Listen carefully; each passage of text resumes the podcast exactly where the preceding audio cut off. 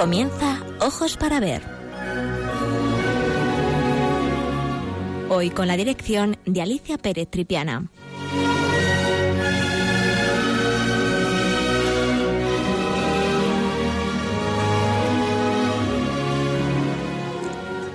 Buenos días, queridos amigos de Radio María. De nuevo con todos ustedes para hablar de arte. El esquema del programa que les propongo hoy es algo diferente.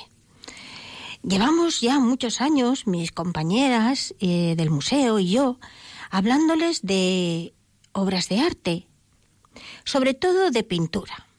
Pues bien, me propongo introducirles en cómo leer, cómo saber ver una obra de arte. Lógicamente es necesario seguir un método para que nos sea más fácil. La comprensión y valoración de una obra de arte son fruto de un acercamiento a la misma que hemos de analizar por dos vías diferentes pero complementarias. La primera es la que llamamos vía intuitiva. Podríamos definirla como la conmoción subjetiva, personal y difícilmente comunicable que sentimos ante el objeto artístico y nos permite aprehender su valor estético y establecer una vinculación emocional con el mismo. Es cuando nos ponemos delante de un cuadro eh, o de una escultura y de repente nos quedamos absolutamente impresionados. Es una obra que nos habla, que nos emociona. La segunda vía es la vía reflexiva. Esta es diferente. Supone un acercamiento a la obra de arte de un modo racional, calmado, sin prejuicios. Se trata de una habilidad cuya adquisición requiere partir del conocimiento del lenguaje y de la intención del artista así como la aplicación a su práctica de un método adecuado. Precisamente es en este segundo aspecto, la adquisición de la habilidad, en el que vamos a centrar nuestro trabajo, proponiendo un método que sin ser, por supuesto, el único posible, pues la obra de arte es infinitamente rica en significados que pueden ser abordados desde múltiples puntos de vista. Nos parece, sin embargo, adecuada para la tarea de iniciación que vamos a seguir aquí proponerles esas dos fases sucesivas a las que nos referimos como análisis y comentario. El análisis es el estudio de las formas visibles y no visibles de los elementos que componen la obra, sus relaciones y funciones plásticas. Es una tarea precisa, rigurosa, pero no rutinaria, que nos ha de permitir destacar aquellos aspectos que por su originalidad e importancia definen el estilo o a una obra en concreto. Son eh, todos esos aspectos que eh, siempre hablamos de ellos, como la técnica, la composición, la luz, el color, el movimiento, la expresividad, etc. Pasamos al segundo camino, a la segunda vía, que es la del comentario que aquí eh, admite un enfoque más libre, pues se basa en una reflexión y un razonamiento.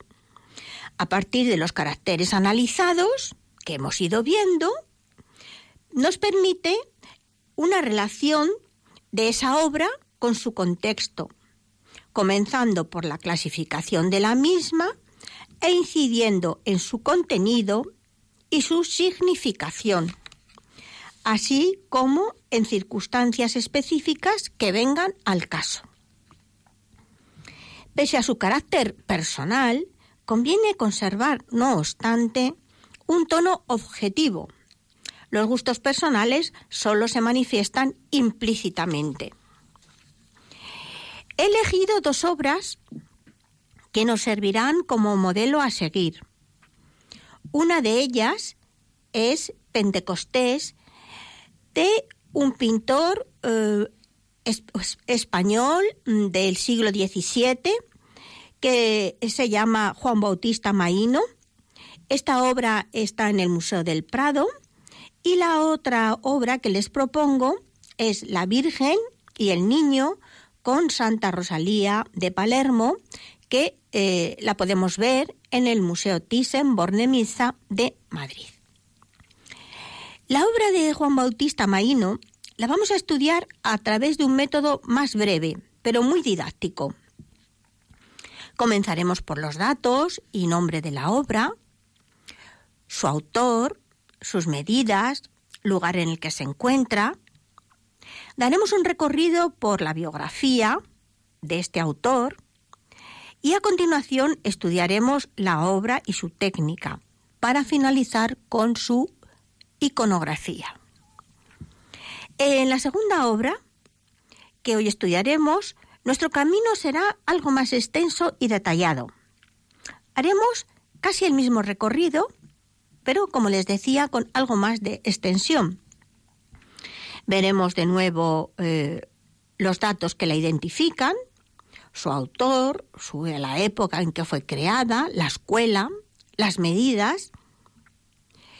Y seguiremos por la identificación de la obra hasta que eh, vayamos pasando por todos esos pasos eh, que nos hemos propuesto de la identificación del autor, eh, la época, el análisis formal y terminaremos con el comentario. Es decir, ese contexto en el que nosotros hemos investigado por qué se hizo la obra, cuándo se hizo, cuáles fueron las influencias, cuáles las consecuencias, es decir, ubicarla en, en las coordenadas espaciotemporales para así entender no solamente el estilo que ha utilizado el artista para contarnos ese documento visual, sino también por qué lo hizo, cuáles fueron los comitentes, es decir, aquellas personas que le hicieron el encargo.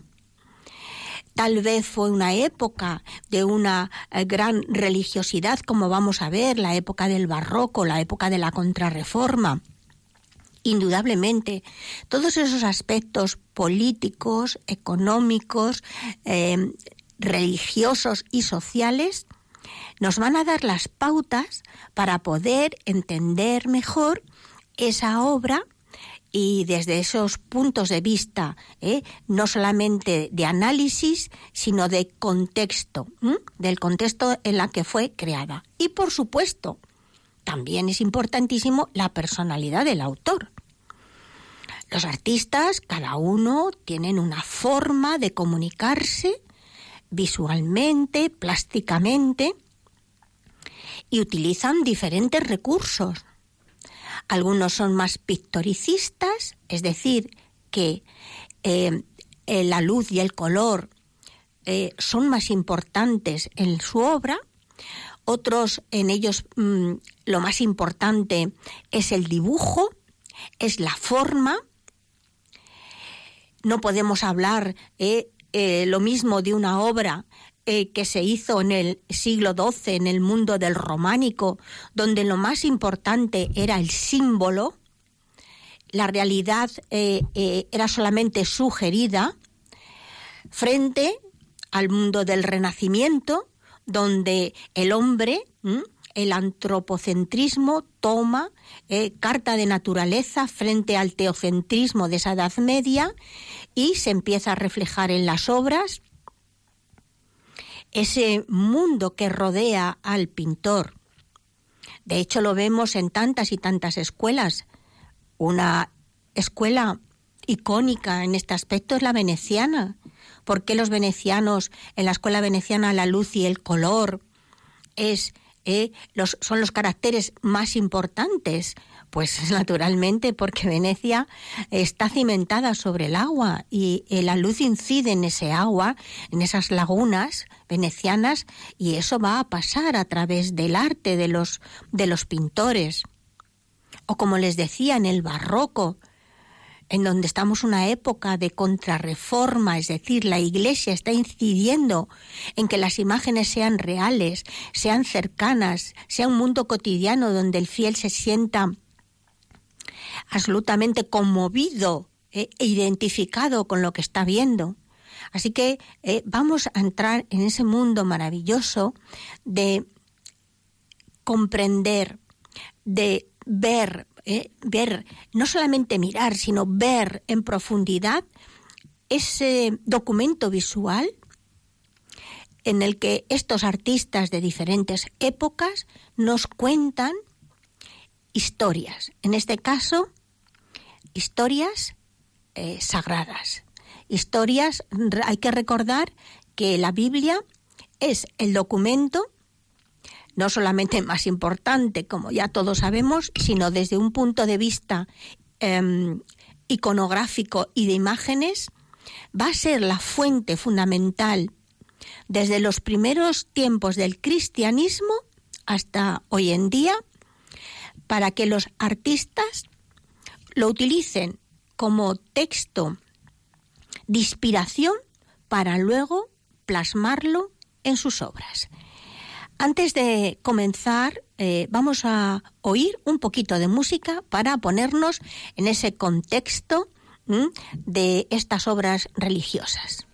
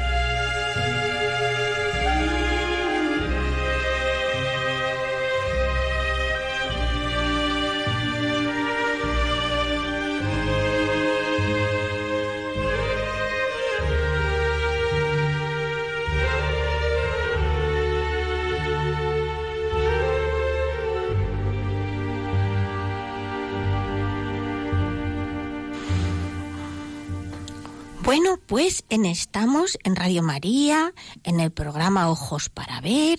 Hoy, eh, como les decía, el programa eh, cambia un poquito el formato porque vamos a intentar eh, seguir esas vías que les proponía para aprender a ver, para aprender a disfrutar de las obras de arte, de la pintura en este caso concreto. Y les proponía dos modelos. El primero que he elegido es una obra que eh, hace alusión a Pentecostés. Su autor es Fray Juan Bautista Maíno que nace en Pastrana, Guadalajara, en 1581 y muere en Madrid en 1649. Por lo tanto, este pintor, su nacionalidad es española, aunque veremos luego ¿eh? algunas peculiaridades. Eh, la técnica es un óleo sobre lienzo de mantelillo, también lo explicaremos. Sus medidas 2,85 por 1,63 centímetros. Y esta obra corresponde a uno de los retablos más importantes que este pintor hace en, para la iglesia conventual de San Pedro Mártir en Toledo.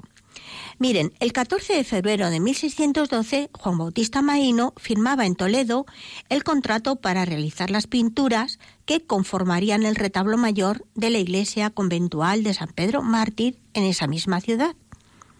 Los temas principales tratados eran la venida del Espíritu Santo, que es la que vamos a estudiar, la resurrección de Jesucristo, su nacimiento y la adoración de los Reyes Magos. Eran las representaciones más importantes de la vida de Jesús desde su nacimiento hasta su resurrección gloriosa. Y se conformaban por ello en imágenes básicas del mundo católico. Las fiestas mayores del año eclesiástico, conocidas como las cuatro Pascuas. Vamos a saber un poquito más sobre el autor, vamos a hablar sobre él. Bueno, les he dicho que nació en Pastrana en 1578, pero fíjense, su padre fue eh, un eh, personaje nacido en Milán, un comerciante milanés, y su madre, Ana de Figueredo, eran de origen lisboeta. Debieron de afincarse en la villa de los príncipes de Éboli en 1571, es decir, en Pastrana, y allí, en aquellos momentos, los príncipes de Éboli habían creado una serie de em, eh, manufacturas textiles muy interesantes y probablemente em, Juan Bautista Maino, así se llamaba el padre también, pues debió de ser requerido, requerida su presencia allí, en ese lugar, para em, la fabricación de estos maravillosos tejidos. Los primeros pasos eh, de eh, este joven, Juan Bautista, que nació allí en Pastrana, en el aprendizaje del arte de la pintura, probablemente fueron, fue en Madrid, aunque no sabemos exactamente cuál fue su maestro. Probablemente viera las obras, dicen los historiadores, de El Greco, y de esos pintores que en aquellos momentos estaban conformando la escuela española del 17 tan importante. Aunque en estos primeros momentos recuerden ustedes que la influencia no solamente venía de Italia, sino que también venía del núcleo escurialense, del Escorial, donde habían llegado muchos pintores eh, atraídos por la necesidad de pinturas no solamente al óleo, sino al fresco requeridos por el rey Felipe II.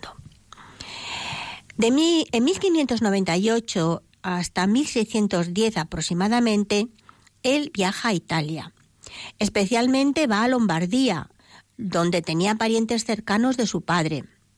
Allí va a estudiar las obras de los pintores, fundamentalmente de la escuela de Brescia. Pero muy pronto le vemos ¿eh? en Italia, perdón, en Roma. Nos viene dada esta información por el bautismo de un hijo natural, cuyo nombre era Francisco, parece ser fruto de su relación con una dama romana. En la ciudad eterna se empaparía de las novedades técnicas y estilísticas, como el naturalismo tenebrista de Miguel Ángelo Merisi y Caravaggio, y el clasicismo de la Escuela de Bolonia de los Carracci. Hacia 1611, de regreso a Pastrana, recibe el encargo de las pinturas de un retablo para el convento de las franciscanas concepcionistas y ese mismo año se instala en Toledo, donde es contratado para pintar los lienzos de este retablo mayor del que hemos hablado para el convento dominico de San Pedro Mártir. El 27 de julio de 1613, aún cuando está pintando el retablo, profesa como dominico en el mismo convento toledano.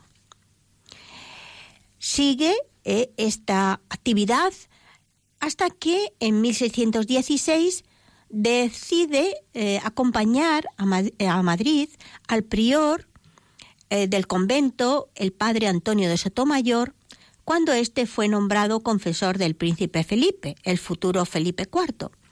Fue entonces cuando Maíno fue designado como maestro de pintura del joven príncipe. En la corte española desarrolló un trabajo importante hay una obra de Maíno em, eh, que pintó eh, para el Salón de Reinos y muchas otras obras importantes. Eh, fue enterrado en la capilla de la Virgen del, del convento dominico de Santo Tomás de Madrid el 1 de abril de 1649. Vamos a entrar en otro apartado y vamos a estudiar ahora la obra. La obra está situada en el lado del Evangelio del retablo. Se presenta como la más reveladora de lo aprendido por el pintor en Italia.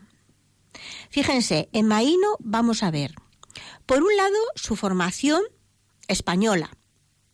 Por otro lado, cuando llega a Italia, él va a entrar en contacto con, por un lado, el naturalismo tenebrista de Caravaggio, que es un, lenguaje absolutamente radical, diferente, em, eh, que va a producir incluso en, los, en los, comienzos de, eh, de, su, de su evolución eh, un rechazo, un rechazo del público, que luego se va a convertir pues, en uno de los estilos más apreciados, sin duda.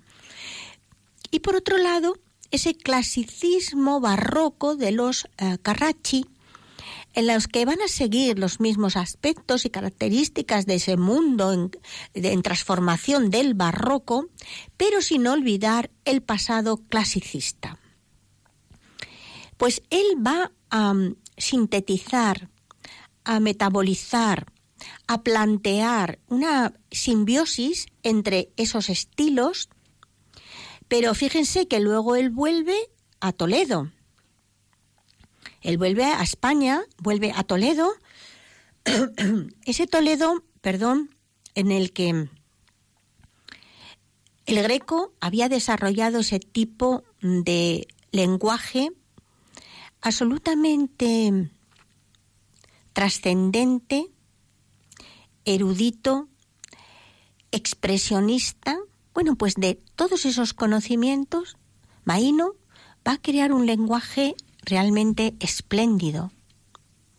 Y eso aparece en esta obra, concebida con una composición sencilla, pero muy eficaz en el aspecto realista, sobre todo en la elección de los personajes masculinos, en la plasmación de sus gestos y actitudes, Maíno ha situado la acción en un espacio interior, acotado a la derecha por una importante columna. El formato vertical del lienzo ayuda a enmarcar la aparición del Espíritu Santo. Una paloma blanca con las alas extendidas, de las que surgen ráfagas de luz de brillantes colores, amarillos y anaranjados, que iluminan toda la escena. Los apóstoles son representados con gestos de asombro, pero de un contenido silencio, los rostros de la Virgen María y María Magdalena aparecen idealizados y cargados de fervor, que es expresado a través de los gestos de sus manos. La figura de Pedro, identificado como el personaje canoso del primer plano, no ofrece ninguna duda acerca de su identidad, pues unas llaves están situadas al lado de sus pies. Otra de las figuras cargadas de significado es la del personaje a la derecha del espectador, el evangelista San Lucas. Es representado mientras escribe uno de sus textos, probablemente el libro segundo de los Hechos de los Apóstoles. Ahora vamos a analizar la técnica. Pues, como les decía, su técnica está basada en esas dos grandes corrientes generadas en Roma, el revolucionario naturalismo de Caravaggio y la revisión del clasicismo italiano de Aníbal Carracci de la escuela boloñesa. Maino vivió en primera persona todas esas confluencias de aportes y estilo. Así lo manifiesta su pintura, caracterizada por un dibujo vigoroso y descriptivo, por la monumentalidad escultórica de sus figuras, trazadas con una iluminación contrastada e intensa y un colorido vivo y saturado. con profusión de amarillos, ocres, azules cobaltos y vermellones.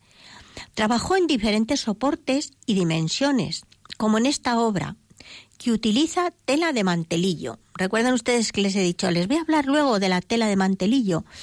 Pues, eh, pues era un tejido de dimensiones suficientes como para evitar hacer costuras.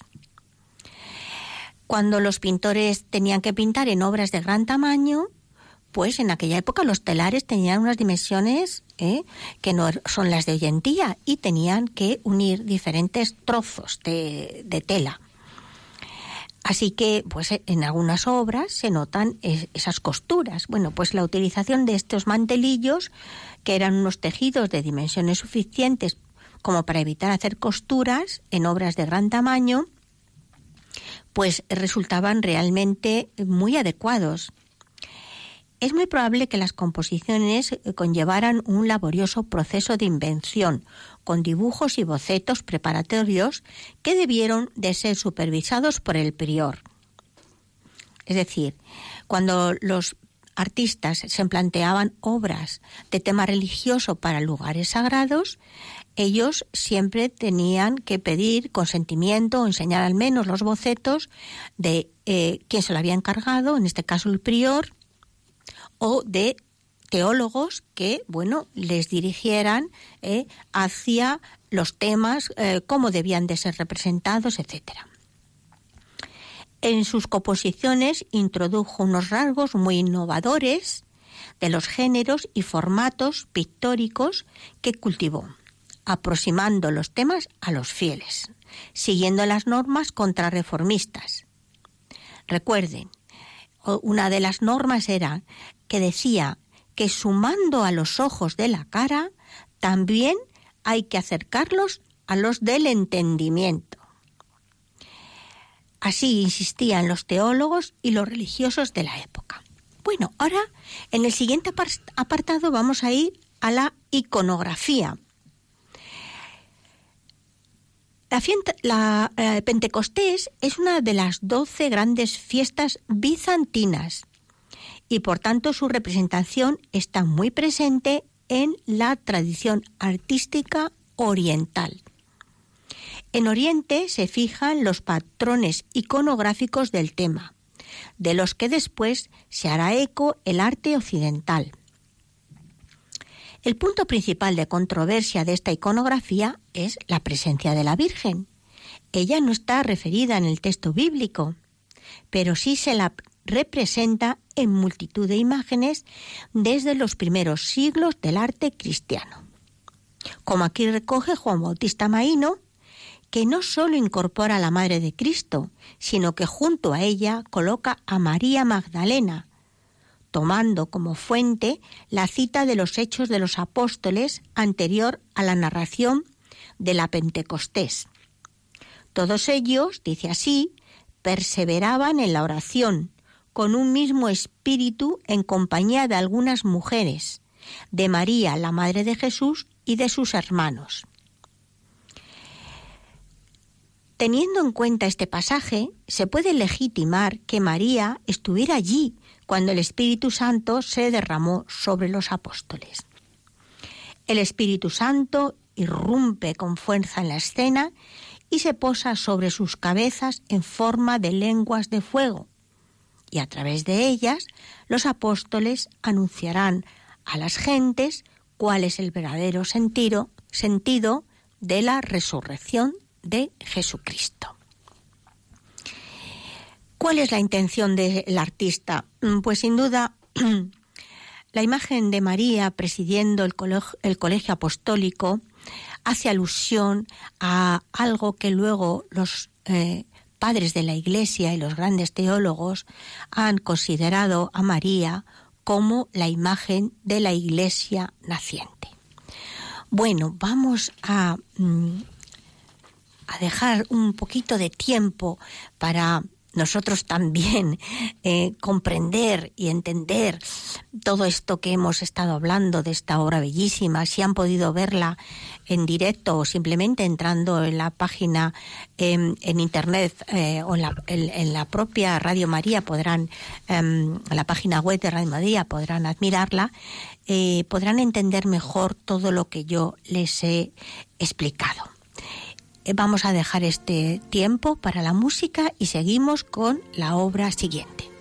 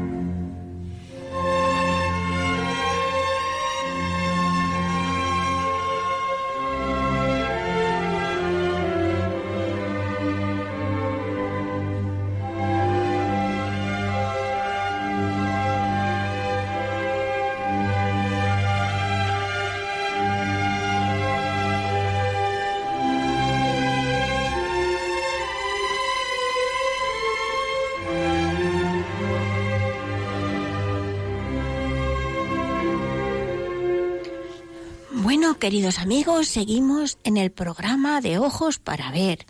Hoy les he propuesto el aprender, el, entrar eh, y disfrutar plenamente de estas obras maravillosas de arte que tenemos en este riquísimo patrimonio eh, español. Y hemos hablado de eh, la obra de Pentecostés de Juan Bautista Maíno, que pertenece a un retablo importantísimo, obra que hoy en día se encuentra en el Museo del Prado. Y la siguiente obra que les propongo es la Virgen y el Niño con Santa, Santa Rosalía de Palermo, obra de Bartolomé Esteban Murillo, que la ejecuta hacia 1670. Es un óleo sobre lienzo de 1,90 por 1,47 y vamos a seguir un poco esas vías que les he comentado, primero con la identificación de la obra. El tema de la obra es una visión frecuente en los cuadros de altar del siglo XVII. Santa Rosalía de Palermo, muy venerada en la época de la Contrarreforma, ofrece flores al niño Jesús que está en brazos de su madre. En el cielo, a la derecha, eh, en el cielo, a la izquierda, perdón, aparece un grupo de ángeles y en segundo término, a la derecha, cuatro mártires. A la izquierda y más al fondo se ve a la santa en un momento en la que está levitando. ¿Quién fue Santa Rosalía de Palermo? Pues una joven siciliana del siglo XII, de familia noble, que abandonó el mundo para llevar una vida eremítica. Era venerada en Sicilia antes del hallazgo de su cuerpo en 1624 en una cueva del monte Peregrino junto a Palermo en ocasión de una epidemia que asolaba la ciudad, pues em, apareció, apareció su cuerpo. Se la solía representar con una simple túnica ajada y ceñida por un cordón, y su atributo personal era un pequeño fardo con el que salió de su casa. La datación de esta obra, así como la identificación de la santa que en ella aparece, se debe al profesor Angulo, al historiador Angulo. Esta pintura ya estaba en 1729 en Londres. Probablemente Lord Carrington, embajador en Madrid, la llevó a Inglaterra. Desde entonces ha sido objeto de sucesivas compraventas. Otro de los grandes historiadores del arte eh, español, Pita Andrade, insinúa la posibilidad de que fuera una obra destinada al, claustro de los capuchinos de Sevilla, hecho de que se encontraba, el hecho de que se encontrara en el extranjero en fecha tan temprana sugiere que tal vez fuera realizada para un cliente privado.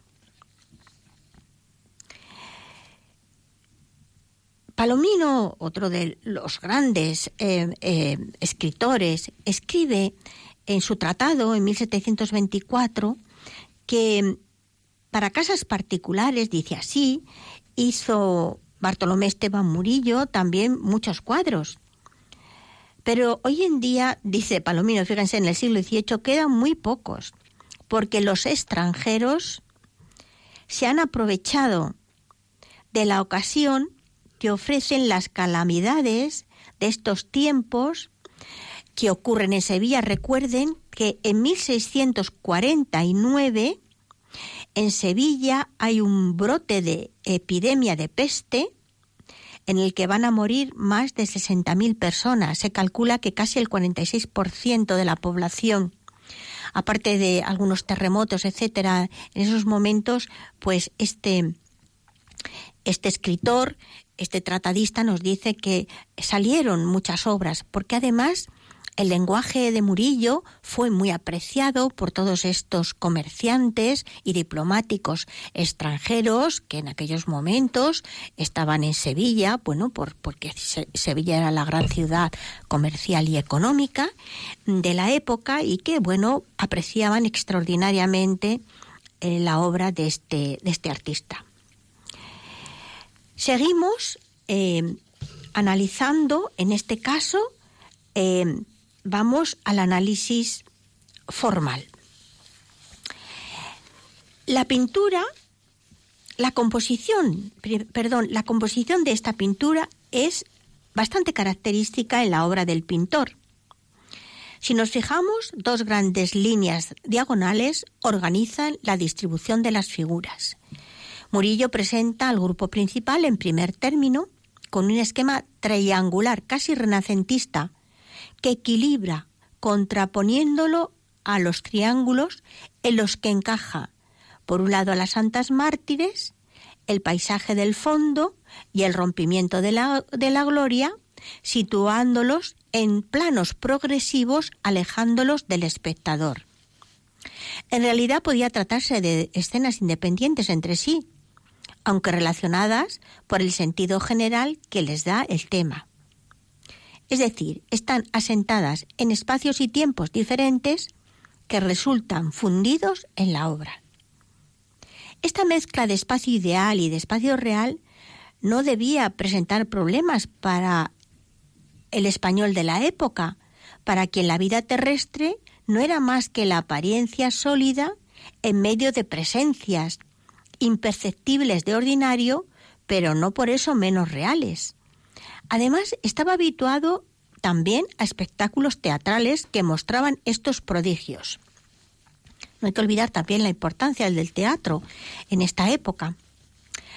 La representación de la intersección del cielo y de la tierra, del mundo cotidiano y del mundo superior, planteaba problemas a los pintores, que Murillo resolvía de una forma que resulta verosímil, gracias a lo vaporoso de su técnica, al tratamiento de la luz y a la presencia de los ángeles lanzados al espacio.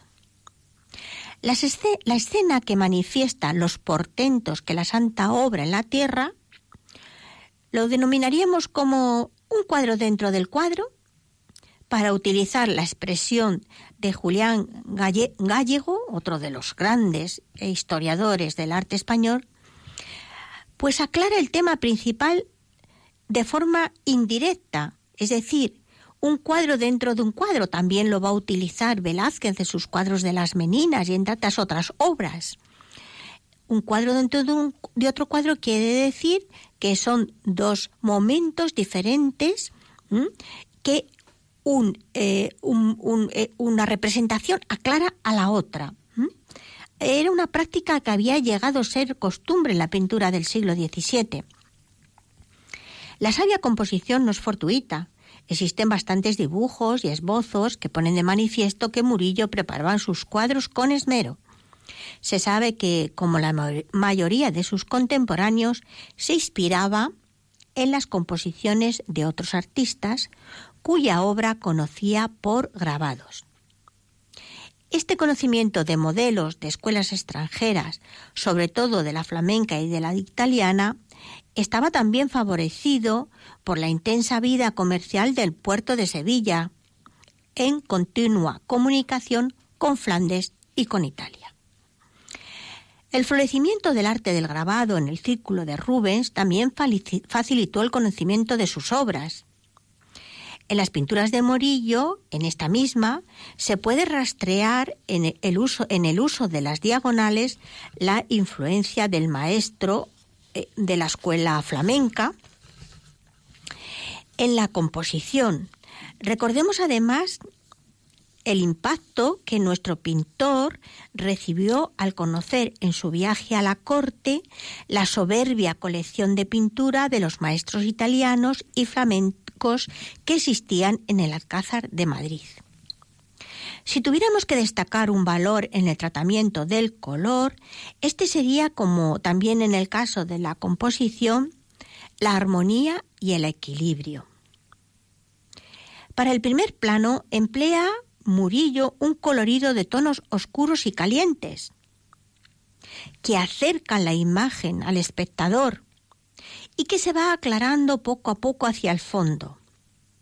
Existe también un ritmo en la repetición del blanco, al que, del color blanco, al que el pintor arranca sutilísimos matices, desde los verdaderos colores de las carnes hasta el resplandor de la túnica de la mártir más próxima al espectador o la capita de la santa.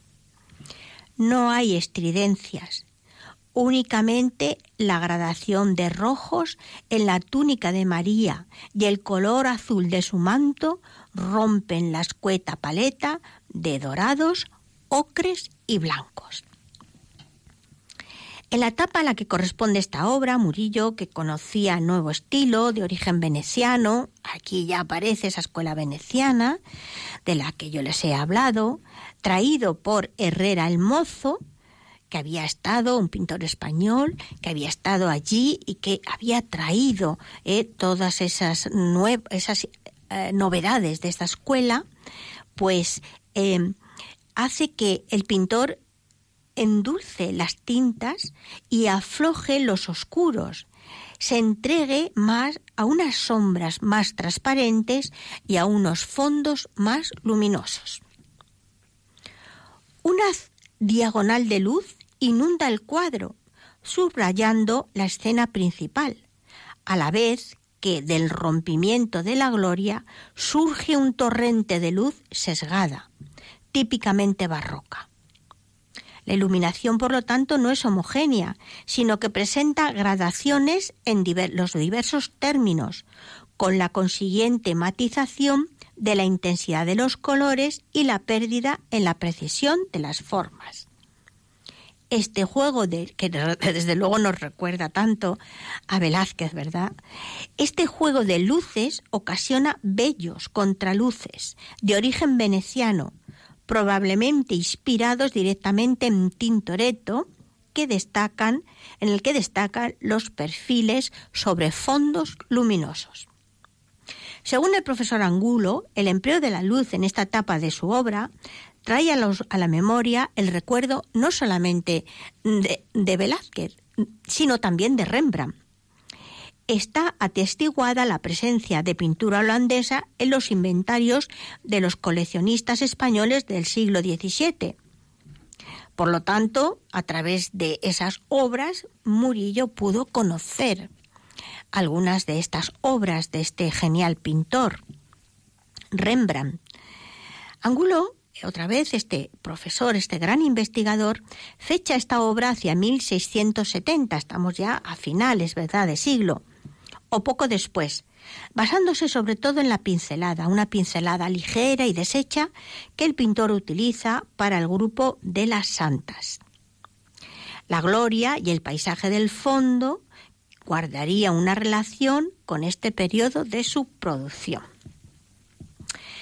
Los estudiosos de la obra de Murillo han destacado como un gran valor, como un gran valor la maestría de la pincelada. A veces suave y minuciosa, transparente y fluida, otras veces gruesa, con abundante pasta, dada con grandes pinceladas, sabiamente controladas y sin síntomas de arrepentimiento. La hábil combinación de las pinceladas con la luz favorece, sin duda, la representación de las calidades de la materia tan características de este pintor. El examen atento de las obras prueba que Murillo construía principalmente sus modelos en hueso, músculos y carnes. ¿Esto qué quiere decir? Pues lo que quiere decir es que los grandes pintores, cuando van a pintar sus eh, personajes, primero los, despintan desnudos. Es decir, anatómicamente hacen un estudio importante para que luego al colocarles la ropa resultan realmente creíbles, no se conviertan casi en unas marionetas. Eh, por lo tanto, es importantísimo y cómo no, Murillo, eh, que es el creador de eh, la primera, una de las primeras escuelas de, academias de dibujo en, en, la Sevilla de su época, junto con Herrera el Mozo, en donde el dibujo es absolutamente fundamental. Así que primero pinta los, anatómicamente los personajes y después con ayuda de una brocha difuminaba las formas cuando la pintura estaba terminada, recubriendo así con un velo poético una sólida realidad. Aquí se evidencia la capacidad del pintor para representar también la belleza femenina. Sus modelos juveniles, de rostros aniñados, con rasgos finos y delicados, muestran tanto la influencia de su maestro, Juan del Castillo, como resabios renacentistas, perdón, em, resabios renacentistas especialmente de Rafael. Murillo creó un tipo de virgen de belleza idealizada, inmediatamente reconocible. Destaca en este caso la melancolía del rostro de María, la expresión de su rostro inclinado con la mirada baja y concentrada, llena de recogimiento y tristeza, cargada del presentimiento de la cruz, tan frecuente en las vírgenes de Murillo, conocedor, por supuesto, de los viejos maestros flamencos. Bueno, vamos a hacer otro pequeño momento de música.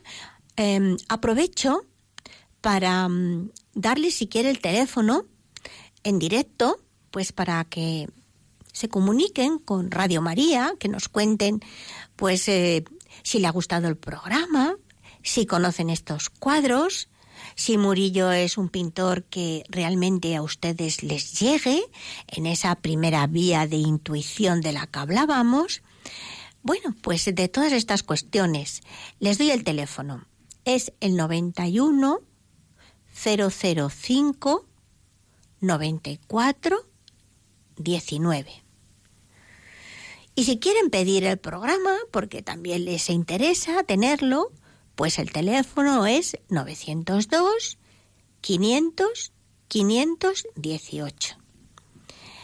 Bueno, vamos a dejar un momento para escuchar esta maravillosa música que nos coloca Mónica desde el otro lado eh, del estudio y que me ha dicho no solamente voy a poner el Albinioni, sino que voy a poner una música barroca que me gusta mucho. Vamos a ver qué música le gusta a nuestra compañera Mónica.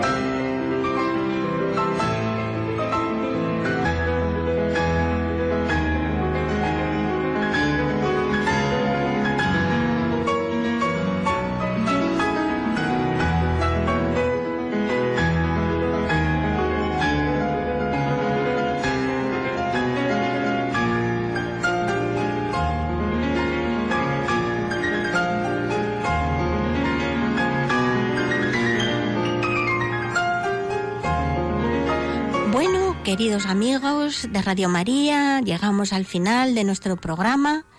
Tenemos que reconocer que el gusto de Mónica es maravilloso. Sueños de amor de Franz Linz. Así que estamos encantados de esta aportación musical. Y realmente eh, quería terminar con el comentario, ese comentario eh, final para estudiar las obras y que mm, realmente eh, en el que realmente vemos el contexto, ¿no? Eh, la obra de Murillo responde como pocas al deseo de la Reforma Católica de despertar el fervor, el fervor del creyente con la contemplación de escenas tiernas, sentimentales. Este cuadro es una buena muestra de ellos, de ello, es una pintura militante, defiende lo que el protestantismo ataca. En él se exalta a la Virgen, a los santos, a los mártires. El mismo cuadro es un objeto de culto. La santa protagonista personaliza el tema del rechazo de las vanidades del mundo, constante en la iconografía del barroco. El Concilio de Trento había consagrado en 1563 el uso de las imágenes como instrumento de inigualable eficacia para la difusión de la doctrina. Así, en los países católicos, el arte se convirtió en auxiliar de la contrarreforma y fue una de las formas de la apologética. Bien, para terminar, simplemente mm, quiero poner un pequeño broche de oro a una pregunta que mm, muy a menudo se nos hace a... esa pregunta eh, hace alusión que para las personas que no tienen fe, ¿qué supone eh, una obra de arte religioso? Pues, eh, un momento, por favor.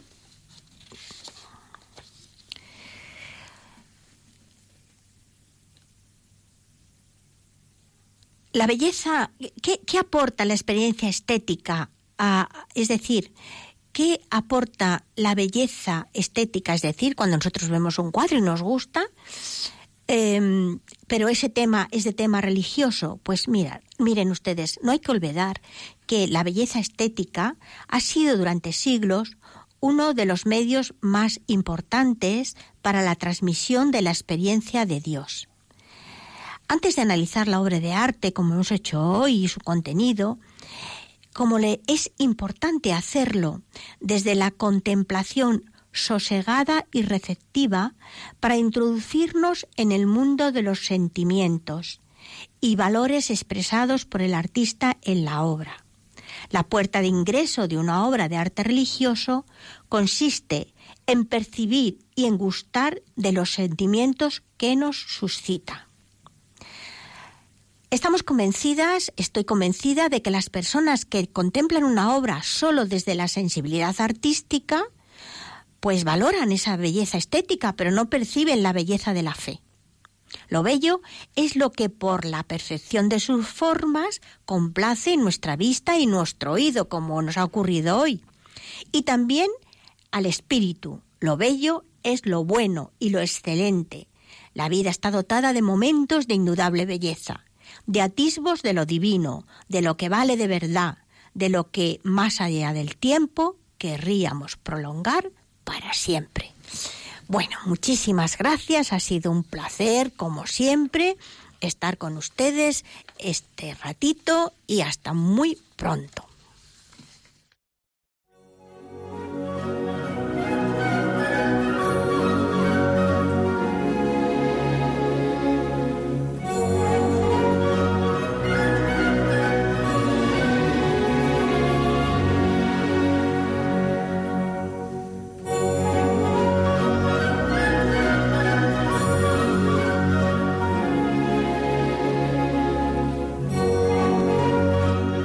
Escuchado en Radio María Ojos para Ver. Con la dirección hoy de Alicia Pérez Tripiana.